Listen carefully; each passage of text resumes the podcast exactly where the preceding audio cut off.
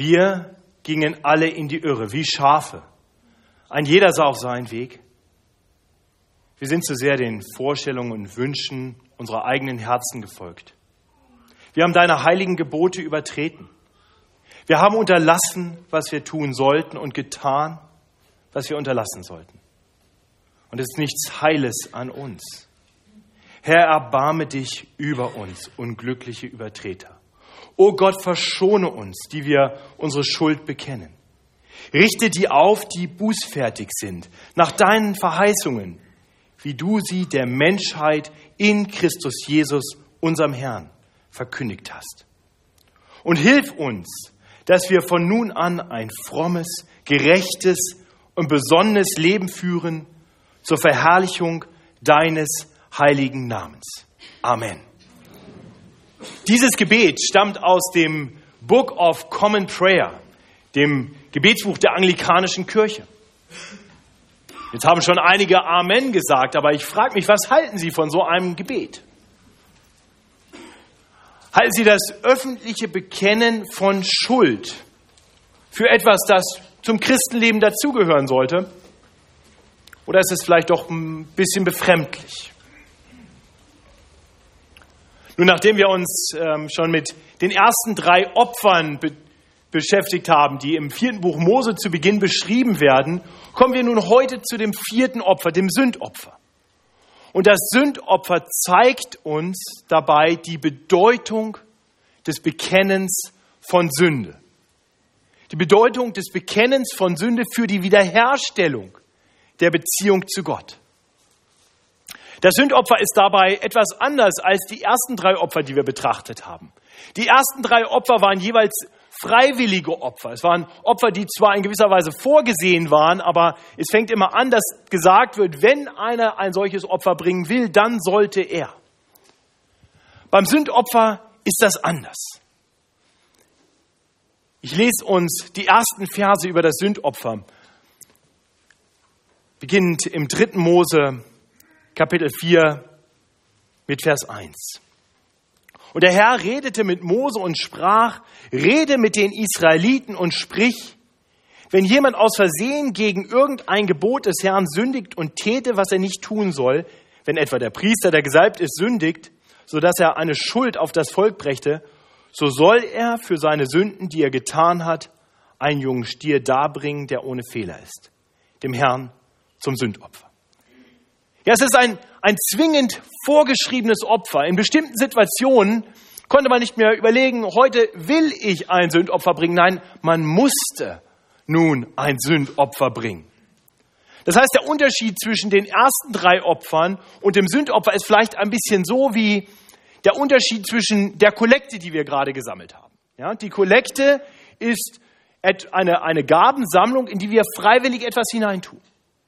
Ja, wir haben die Erwartung an die Gemeindemitglieder, dass sie die Arbeit der Gemeinde finanziell unterstützen. Aber letztendlich, auch wenn da eine Erwartungshaltung da ist und auch eine gewisse Bereitschaft, die wir schon zum Ausdruck gebracht haben, als wir Mitglieder der Gemeinde wurden, ist doch das, was wir dann hineintun und ob wir etwas hineintun, unsere freie Entscheidung. Ist ein bisschen anders wie mit dem Parkzettel, dem Strafzettel, den Sie nachher vielleicht an Ihrem Auto finden, wenn Sie falsch geparkt haben vom Gemeindehaus. Den müssen sie bezahlen. Der ist jetzt zwingend vorgeschrieben, die Bezahlung davon, denn es steht uns nicht mehr frei zu sagen, das mache ich heute mal oder das mache ich nicht. Ja, so ist das mit dem Sündopfer. Es gibt einen bestimmten Anlass, zu dem dieses Opfer zu bringen ist. Und dabei passt dieses Bild mit diesem Strafzettel für das Falschparken eigentlich nur dann, wenn Sie versehentlich falsch geparkt haben. Denn wie wir lesen, ist das ja ein Opfer, was gebracht werden soll, wenn jemand aus Versehen gegen irgendein Gebot des Herrn gesündigt hat. Und klar, das, das versehentliche Handeln gegen ein Gebot des Herrn, das ist kein Kavaliersdelikt. Gott ist heilig, er ist perfekt, er ist vollkommen gut, er ist vollkommen gerecht. Und das Gleiche gilt für alle seine Gebote. Und wer dagegen handelt, der wird vor Gott schuldig. Und ein solcher Mensch kann in der Gegenwart des heiligen und gerechten Gottes so nicht mehr bestehen. Ja, der Grundsatz, den wir selbst schon vom Park, vom Strafzettel am Auto kennen, der gilt auch bei Gott. Unwissenheit schützt vor Strafe nicht. Genauso wenig, wie Sie der Politesse jetzt erklären können, oh, das habe ich ja gar nicht wahrgenommen, dass da ein Parkverbotsschild war, ist das bei Gott. Wir sollten wahrnehmen, was Gott will, und wenn wir dagegen handeln, sind wir schuldig vor ihm. Und von daher ist die Einsetzung des Sündopfers Ausdruck von Gottes großer Gnade und Barmherzigkeit. Gott schafft einen Weg, damit versehentlich gegen ihn getane Sünden, die Schuld, die man damit auf sich geladen hat, wieder weggeräumt werden kann, der Weg zu Gott wieder frei werden kann. Denn Sünde trennt von Gott. Das ist der zweite Aspekt, den wir betrachten sollten in Bezug auf das Sündopfer. Die, die Anweisungen zur, zur Darbringung des Sündopfers, die machen das besonders deutlich. Wir lesen da mehrere äh, Beschreibungen, aber die erste beginnt in Vers 4 und geht dann im Prinzip bis Vers 12. Und in diesem Abschnitt sehen wir, wie, wie Sünde von Gott trennt und wie dieses Trennende weggeschafft werden muss. Ja, wir sehen da ein paar verschiedene Aspekte. Wir sehen zuerst, dass der Sünder seine Schuld auf das Tier übertragen soll. Er soll seine Hand auf den, auf den Kopf legen des, des Sündopfers und damit symbolisch seine Schuld transferieren. Das sehen wir im Vers 4. Dann sehen wir, dass dieses Tier, das nun die Schuld, Schuld trägt, ja, die Schuld ist übertragen, jetzt ist das Sündopfer wirklich sündig und dieses Tier kann jetzt nicht weiterleben. Es muss sterben. Es wird geopfert. Das sehen wir auch noch in Vers 4. Dann in Vers 5 wird deutlich, dass das vor Gott ganz deutlich gemacht werden soll. Das Tier ist tot, sein Blut wurde vergossen. Das heißt, dieses Blut, das wird dann ähm, zumindest in, in den ersten beiden ähm, Beschreibungen, die wir hier lesen, wird an den Vorhang des Heiligen gesprengt und wird an die Hörner des Altars geschmiert. Wirklich, Gott, schau, das Tier ist gestorben, das Blut ist vergossen worden, die Schuld ist gesühnt. Dann wird das Tier, das Fett vom Tier wird dann verbrannt zum lieblichen Geruch zur Versöhnung. Gott im Himmel soll es symbolisch riechen, er soll wahrnehmen, ja, das Tier ist gestorben, die, die Schuld ist vergeben. Er nimmt, es, er nimmt es an. Und dann schließlich sehen wir etwas ganz Außergewöhnliches. Sehen wir bei keinem anderen Opfer, sehen wir hier auch nur in, in zwei der, der vier Beschreibungen, die wir hier in unserem Text haben, nämlich ab Vers 11, was mit dem Rest des Sündopfers geschehen sollte. Das Sündopfer, das gebracht wurde von einem Priester für versehentlich getane Schuld. Und auch das Sündopfer, das gebracht wurde von der ganzen Gemeinde für gemeinsam versehentlich getane Schuld, konnte nicht gegessen werden. Da heißt es dann in Vers 11, aber das Fell des Stieres mit allem Fleisch samt Kopf und Schenkeln und die Eingeweide und den Mist, das soll er alles hinaustragen aus dem Lager an eine reine Stätte, wo man die Asche hinschüttet und soll es verbrennen auf dem Holz mit Feuer. Ja, das heißt, dieses, dieser Rest des Tieres, der kann nicht mal jetzt da im Altar bleiben, der kann da nicht gegessen werden. Das muss weg, da ist Sünde dran, das muss weg von Gott, raus, nicht nur aus dem Tempelbezirk, raus aus dem ganzen Lager. Sünde trennt von Gott und deswegen muss dieses Trennende weggeschafft werden, damit der Weg zu Gott wieder frei ist. So hat Gott also durch das Sündopfer einen Weg geschaffen, damit diese versehentlich getane Sünde getilgt werden kann, gesühnt werden kann und Menschen wieder zu Gott kommen können. Und dann sehen wir als nächstes, das ist tatsächlich dann für jeden möglich. Das sehen wir vor allem ab Kapitel 4, Vers 27, dass Vergebung für jeden möglich ist, denn das Sündopfer war ein Opfer, was jeder bringen konnte. Ja, in Kapitel 4, Vers 27, da heißt es zuerst einmal, wenn jemand aus dem Volk gesündigt hat und seine Sünde erkennt, dann soll er eine Ziege zum Opfer bringen. Und Ziege, einige konnten sich das leisten, also wer kann, bringt eine Ziege. Ab Vers 32 heißt es dann, Schaf geht auch. Und in Kapitel 5, Vers 7, da heißt es, vermag, aber nicht, vermag er aber nicht ein Schaf zu geben, so bringe er dem Herrn für seine Schuld, die er getan hat, zwei Turteltauben oder zwei andere Tauben. Und dann Vers 11, vermag er aber auch nicht zwei Turteltauben oder zwei andere Tauben zu geben, so bringe er für seine Sünden ein Zehntel, ein, ein Zehntel Scheffel feinstes Mehl als Sündopfer dar. Ihr Lieben, wir sehen hier, Gott sorgt vor. Jeder konnte seine versehentlich getane Sünde gesühnt bekommen. Ja, Im Notfall reicht ein bisschen Mehl. Gott sorgt vor. Das ist das Dritte, was wir erkennen sollten in Bezug auf das Sündopfer. Das Vierte, was wir erkennen sollten, ist, dass von manchen mehr gefordert wird. Nicht jeder musste das Gleiche bringen. Wir haben gerade gesehen, ab Vers 27, äh, Kapitel 4, Vers 27, die Anordnung für jedermann. Für Otto Normalverbraucher. Der Normalbürger, ja, Ziege, Schaf, meinetwegen auch nur zwei Tauben oder auch nur ein bisschen Mehl. Ja? Jeder, was er kann. Aber davor in Vers 22 sehen wir die Beschreibung für den Stammesfürsten. Und der Stammesfürst, ja, also ein politischer Würdenträger in gewisser Weise, der musste einen Ziegenbock bringen als Sündopfer. Das war zwingend vorgeschrieben. Da gab es keine Alternativen. Das heißt, ein Stammesfürst, von dem wurde mehr gefordert.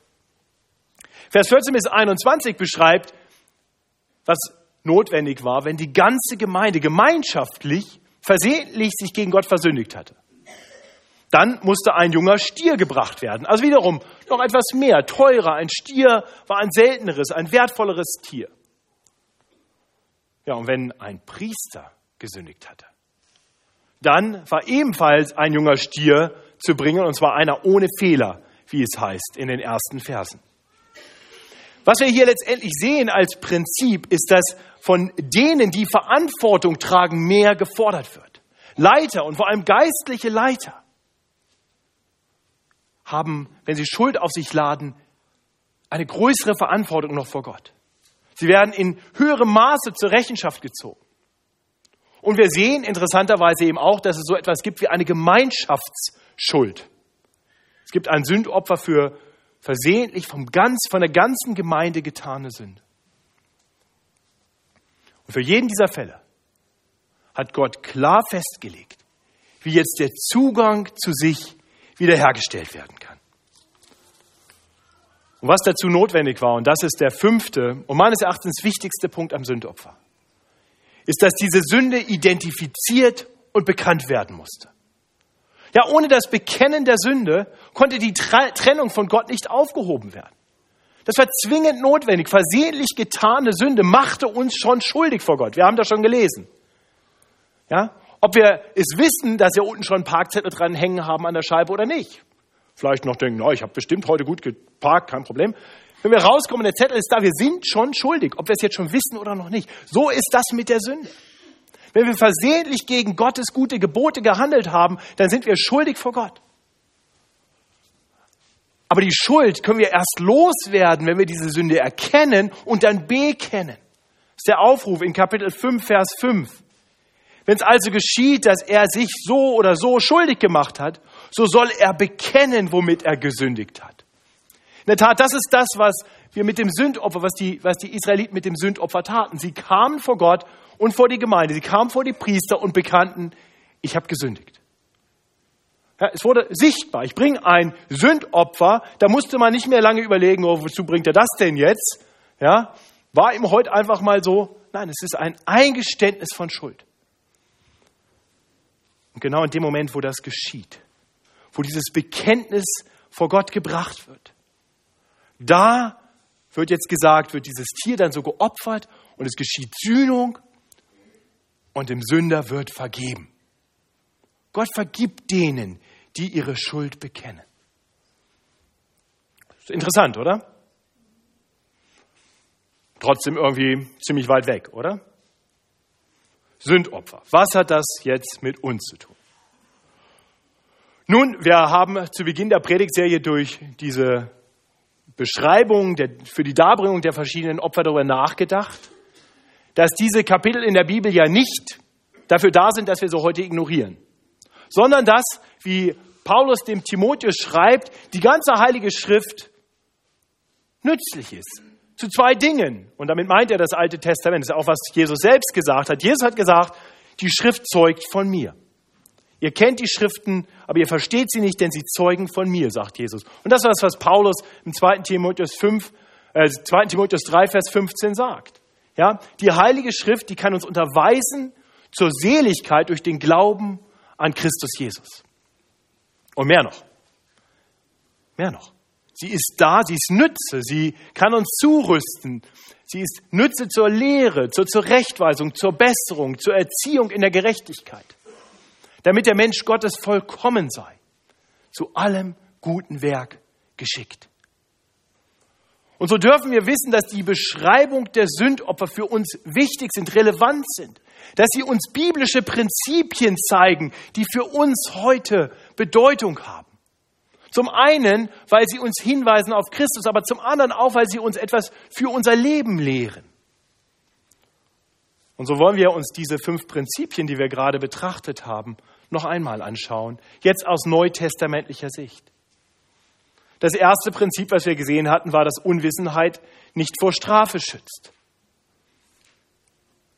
Wir haben manchmal ja so ein bisschen naiv die Vorstellung, wir könnten das Problem der Schuld lösen, indem wir es ausblenden. Also ich, vielleicht, ich bin da vielleicht besonders, äh, tendiere vielleicht besonders dazu, vielleicht geht Ihnen das nicht so, ja, aber ich habe zu Hause ab und zu auch Anschauungsbeispiele dafür, dass das von klein auf in uns drinsteckt. Ja? Es macht kawusch, irgendwas ist kaputt.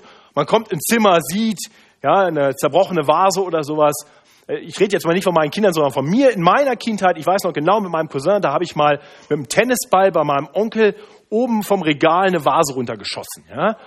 Und bumm kam sie runter. Und wir ganz schnell die Scherben genommen und unter das Sofa geschoben. Meine Tante kommt ins Zimmer und sagt, was war das? Was? Ich habe doch eben was gehört, da ist doch was kaputt gegangen.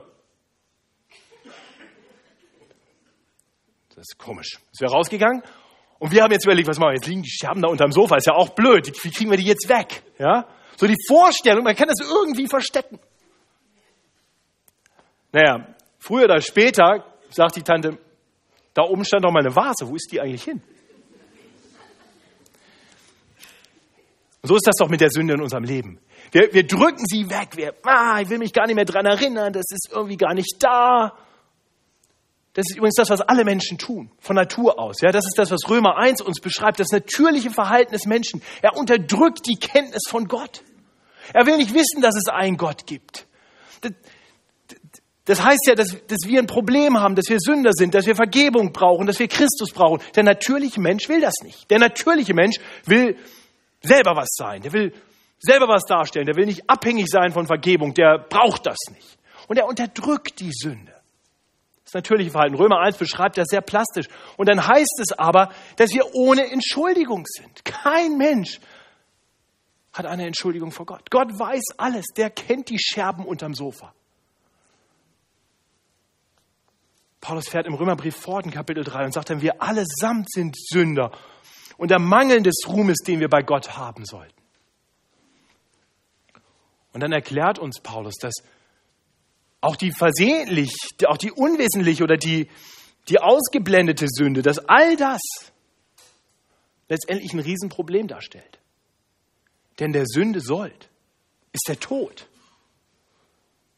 Wir haben den Wochenspruch vorhin gesehen. Eines Tages werden wir alle erscheinen müssen vor Gott. Wir werden Rechenschaft geben müssen. Und Unwissenheit wird dann nicht vor Strafe schützen. Wenn dem so wäre, dann sollten wir sofort aufhören zu evangelisieren. Dann wäre Evangelisation potenzieller Mord oder mindestens fahrlässige Tötung. Ja, denn solange jemand unwissend ist, wenn er dann nicht vor Gott verantwortlich wäre, dann am besten nichts sagen. Dann ist alles okay. Aber so ist es ja nicht. Und deswegen haben wir eine Verantwortung, den Menschen zu sagen, schaut, ihr habt ein Problem. Wir verkündigen euch das Evangelium, aber das beginnt damit, dass wir euch erklären, ihr habt ein Problem, ihr braucht Gott. Ihr braucht Jesus Christus. Und wenn wir das getan haben, dann dürfen wir zum zweiten Punkt kommen. Dann dürfen wir den Menschen sagen, aber, aber wir haben ein Sündopfer. Ein viel besseres Sündopfer als Israel. Wir können die Scherben von unterm Sofa wieder vorholen und vor Gott bringen. Und wir dürfen wissen, Gott hat ein Sündopfer für uns gebracht. Jesus Christus. Er ist für uns gekommen, um die Trennung von Gott aufzulösen. Er ist gekommen und hat genau das getan, was das Sündopfer tun sollte.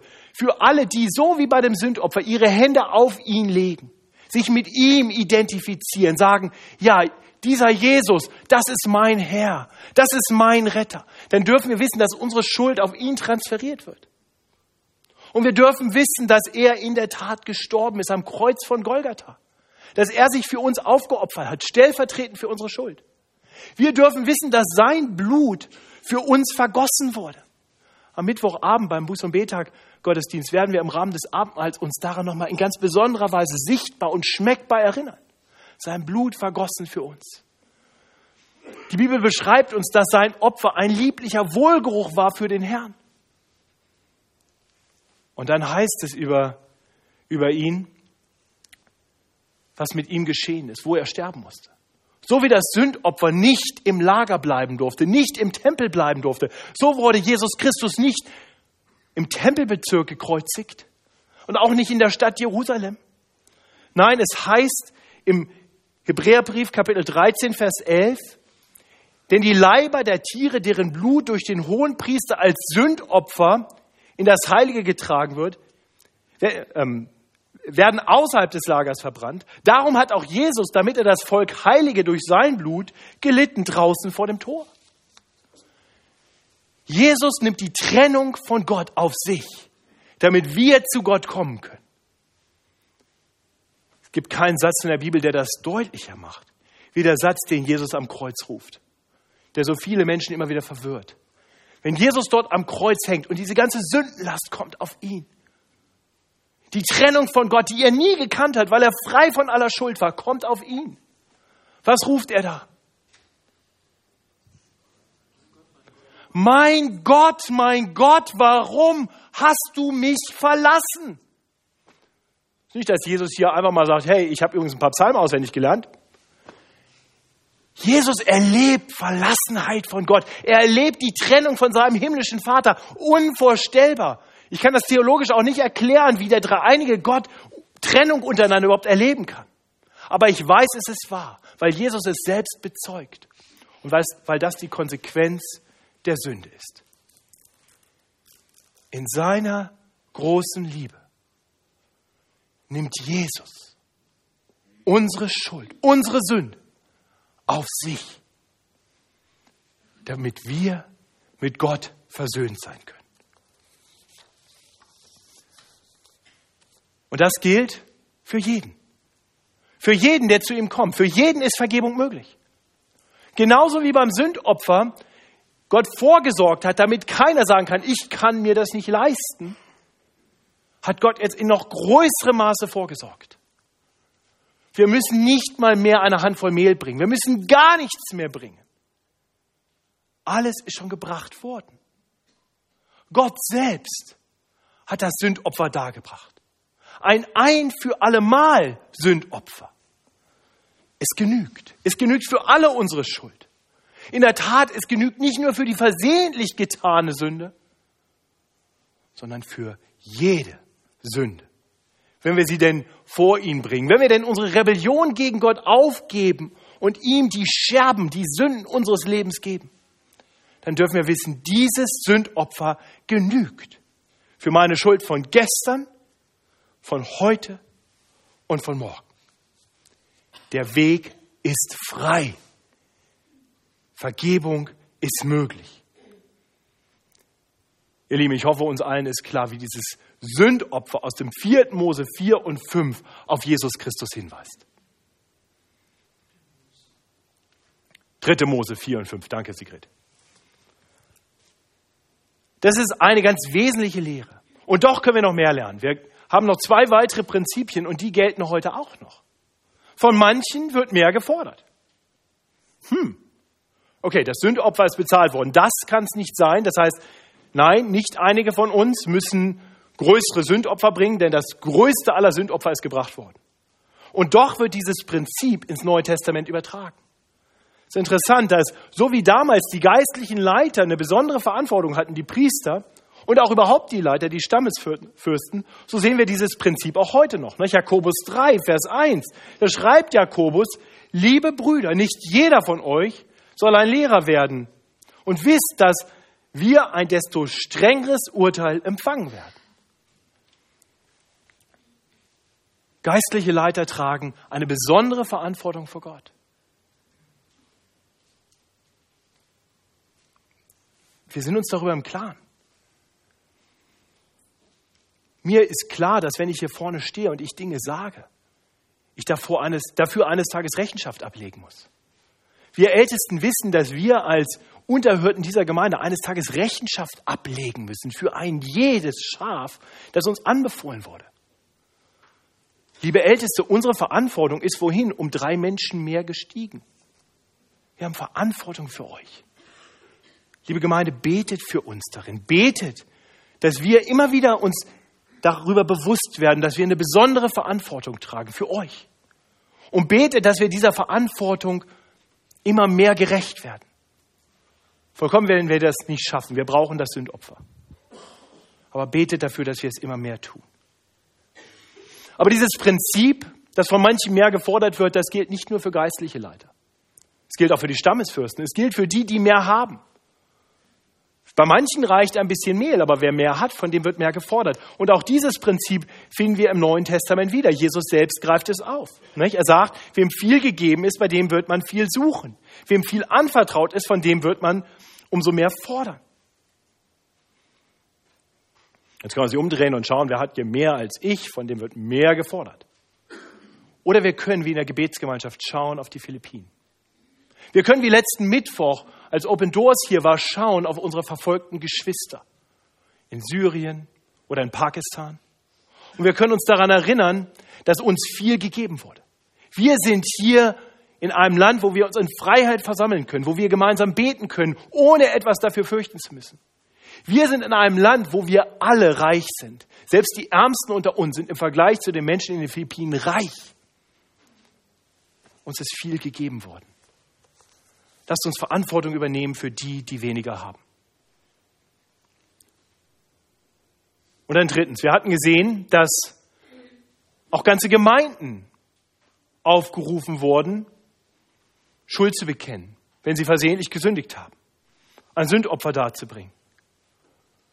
Das heißt, Gott kennt nicht nur den Individualismus, ich und Gott. Gott kennt Gemeinde. Er kennt Gemeinde als eine Gemeinschaft von Menschen, die vor ihm gemeinsam Verantwortung zu tragen haben, füreinander. Die beiden Verse, die ich vorhin dem Johannes vorgelesen habe, als die beiden Verse für, für seine Gemeindemitgliedschaft hier, das sind auch zwei Verse, die, die uns alle letztendlich betreffen. Wir haben diesen biblischen Auftrag. Lasst uns aufeinander Acht haben und uns anreizen zur Liebe und zu guten Werken. Und uns nicht, und nicht verlassen unsere Versammlung wie einige zu tun pflegen, sondern einander ermahnen. Und das umso mehr, als ihr seht, dass sich der Tag naht, dass der Tag naht. Diese Verse zeigen uns, wir tragen Verantwortung füreinander. Deswegen haben wir nachher eine Mitgliederversammlung, in der wir gemeinschaftliche Entscheidungen treffen. Und deswegen haben wir die Verantwortung, aufeinander Acht zu haben. Es geht hier nicht darum, die NSA nachzumachen und in das Leben des anderen hineinzuspionieren, die Handygespräche zu belauschen. Aber es geht darum, aufeinander Acht zu haben und, und die Freiheit zu haben, einander auch mal anzusprechen, zu ermutigen, aber auch zu ermahnen. Wir tragen Verantwortung vor Gott gemeinsam. Diese Verse machen das deutlich, das Sündopfer macht das deutlich und wir sollten diese Verantwortung wahrnehmen. Füreinander und vor Gott. Das Ziel ist nie, dann jemanden an die Wand zu stellen. Das Ziel sollte immer sein, diese Menschen dahin zu bringen, dass er das Sündopfer erkennt, dass er seine Schuld erkennt, seine Schuld bekennt und die Trennung von Gott, die Sünde immer aufrichtet, wieder überwunden werden kann. Dass wieder Harmonie herrschen kann. Innerhalb der Gemeinde und zwischen Gott und den Menschen. Wir wollen einander zurechthelfen. Und ich habe gerade schon angedeutet, der letzte Aspekt ist auch hier sicherlich ein ganz wichtiger Aspekt. Und vielleicht ein Aspekt, den wir oft übersehen. Auch heute noch sollte Schuld erkannt und bekannt werden. Dass das einmal notwendig ist im Leben eines jeden Menschen, ich hoffe, das wissen wir alle. Es gibt nur einen Weg zum Heil. Es gibt nur einen Weg, die Schuld loszuwerden und im Gericht Gottes zu bestehen. Und deswegen muss ein jeder Mensch, um gerettet zu werden, einmal zu Gott kommen und seine Schuld ihm bringen, zu erkennen, ich bin ein Sünder, ich brauche Vergebung, ich brauche Jesus Christus. Jesus, sei mein Retter, sei mein Herr, sei mein Sündopfer. Nimm das, was mich von Gott trennt, für alle Ewigkeit von mir, sodass ich für alle Ewigkeit zu ihm kann. Das ist das, was uns, was uns Johannes 3, Vers 16 zum Beispiel zeigt. Dass, dass jeder kommen kann, dass es kein, kein Tabu gibt. Wir, wir können alle zu ihm kommen. Ja? Dazu hat Gott seinen eingeliebten Sohn gesandt, damit alle, die an ihn glauben, nicht verloren werden, sondern das ewige Leben haben. Aber das gilt auch für uns, dieses Sünde identifizieren und bekennen. Das sollten auch wir, die wir Christus kennen, immer wieder tun. Keiner von uns braucht das nicht. Natürlich, unsere Sünden werden uns nie, wenn wir zu Gott gehören, wenn wir Kinder Gottes sind, wenn wir Jesus Christus als unseren Retter und Herrn kennen und ihm nachfolgen, dann dürfen wir wissen, wir, wir sind sicher. Ja, wir sind versiegelt mit dem Heiligen Geist. Nichts und niemand kann uns scheiden von der Liebe Gottes, die in Christus Jesus ist, unserem Herrn. Wir dürfen gewiss sein. Es ist vollbracht. Unsere Schuld ist gesühnt, so dass wir am Tag des Gerichts vor Gott bestehen können. Das ist der Grund, warum Paulus Gemeinden als Heilige beschreibt, obwohl sie Sünder sind. In Gottes Augen sind sie gerechtfertigt. Er ist der gute Hirte, wie wir das vorhin gesungen haben, der alle seine Schafe sicher nach Hause bringen wird. Ja? Auch, auch, wenn wir immer mal wieder blökend in die falsche Richtung laufen. Er geht uns nach und er holt uns zurück. Aber, aber das ist eben auch notwendig, dass wir zurückkommen. Dass wir eben nicht blökend irgendwo da hinten stehen bleiben. Denn das trennt uns von Gott. Nicht letztendlich, wenn wir Kinder Gottes sind, aber doch immer wieder und ganz echt. Und wer schon einmal in seiner Phase als Christ erlebt hat, dass er irgendwie weit weg von Gott war und verstrickt war in Sünde, der weiß genau, wovon ich rede der weiß genau, wovon ich rede. Es gibt diese Phasen im Leben, wo wir uns teilweise unbewusst, unmerklich von Gott entfernt haben. Auf einmal ganz in der Welt leben und die Sünde viel Raum hat in unserem Leben. Und das sind die Momente, in denen wir genau das brauchen, was uns das Sündopfer zeigt. Wir müssen diese Trennung von Gott überwinden. Wir müssen ihm unsere Schuld bringen. Wir sind die Schafe, die laufen, die sehen da irgendwo so ein kleines Grasbüschel und denken, oh, das ist aber lecker. Ja, der gute Hirte sagt, aber da geht's lang. Und wir laufen dahin nach, ich will aber dieses Grasbüschel und dann nagen wir da dran, die Herde ist weg und wir stehen da und fragen uns, hm, irgendwie habe ich immer noch Hunger, aber ich weiß nicht wohin. Und der gute Hirte weiß, da hinten sind die grünen Auen. Und die sind schon alle los und die essen sich satt und wir stehen da und auf einmal erleben wir, dass wir abgeschnitten sind vom Segen Gottes, weil wir uns von ihm abgewandt haben, weil wir dachten, wir wüssten es besser. Ihr Lieben, das kennen wir doch alle, oder? Und so sagt uns Gott, kehr um. Kehr um. Der gute Hirte wird seine Schafe immer wieder annehmen. Ja, in der Tat, er wirkt sogar durch, durch seinen Heiligen Geist an uns, damit wir immer mehr erkennen, dass wir Vergebung brauchen, dass wir Umkehr brauchen. Aber er wirkt auch durch die Gemeinde. Lasst uns offen miteinander sein dass wir einander in unsere Leben hineinsprechen können und einander den Weg weisen können, zurück zum Herrn. Und lasst uns da nie zögern, zurückzukommen.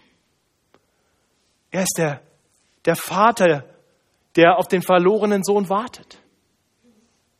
Gott liebt seine Kinder und seine Arme sind immer offen, egal was du getan hast. Und er ruft, komm zurück. Und wenn du kommst, dann wird er dich wieder lieben, wie den verlorenen Sohn, liebend in die Arme nehmen und dir deine Sünden sofort vergeben. Du bist sofort reingewaschen. Das war das Rätsel, das uns Dirk wohl mitgegeben hat. Ja? 1. Johannes 1, Vers 8 und 9, diese großartige Zusage.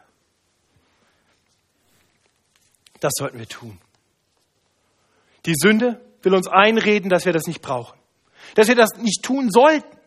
Sünde bekennen, womöglich auch noch Menschen. Ist ja peinlich. Bloß schnell die Scherben unter das Sofa, damit keiner was sieht. Wisst ihr, was passiert? Die bleiben da.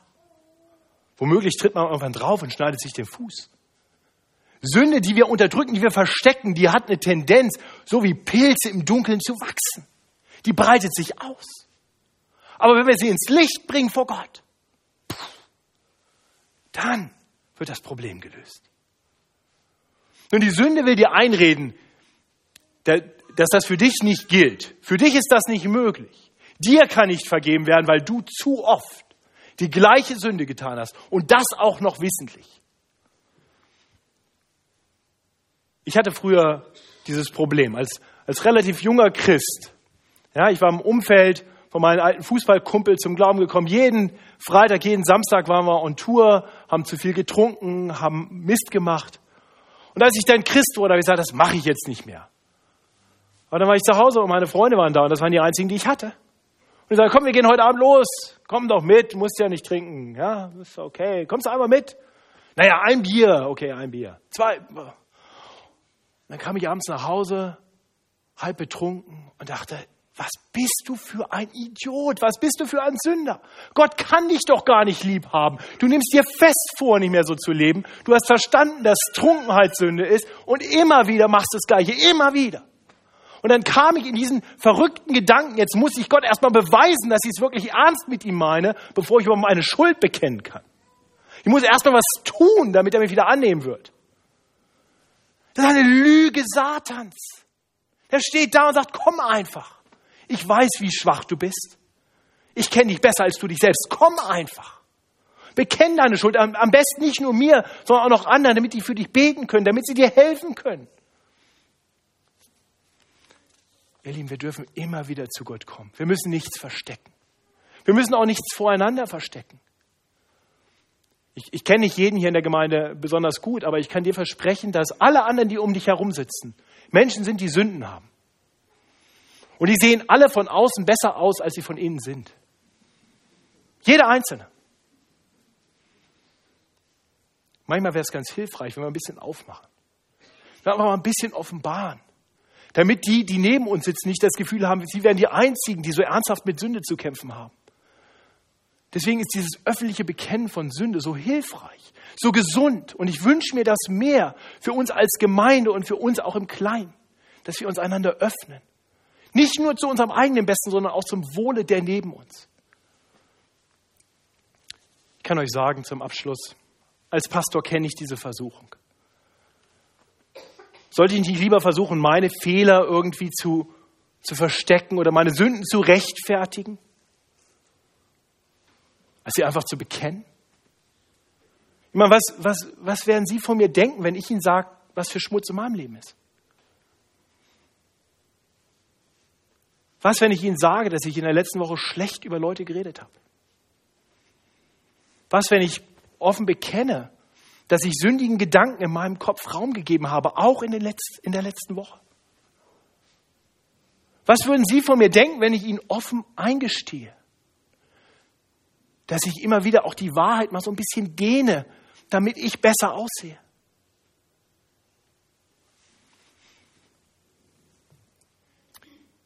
Herr, vergib mir. Hilf mir der Gemeinde, ein Vorbild zu sein. Herr, schenk mir und schenk uns als Gemeinde die Offenheit, einander unsere Sünden zu bekennen. Damit sie immer weniger Raum in unserem Leben haben, in unserem Leben individuell und in unserem Leben als Gemeinde. Oh Herr, danke, dass du uns frei gemacht hast. Danke, dass du als unser Sündopfer all unsere Schuld auf dich genommen hast, sodass wir zu jeder Zeit Zugang zu dir haben und Vergebung finden können. Herr, danke für deine großartige Zusage, dass wenn wir unsere Sünden bekennen, du treu und gerecht bist und uns die Sünden vergibst und uns reinigst von aller Ungerechtigkeit. Danke.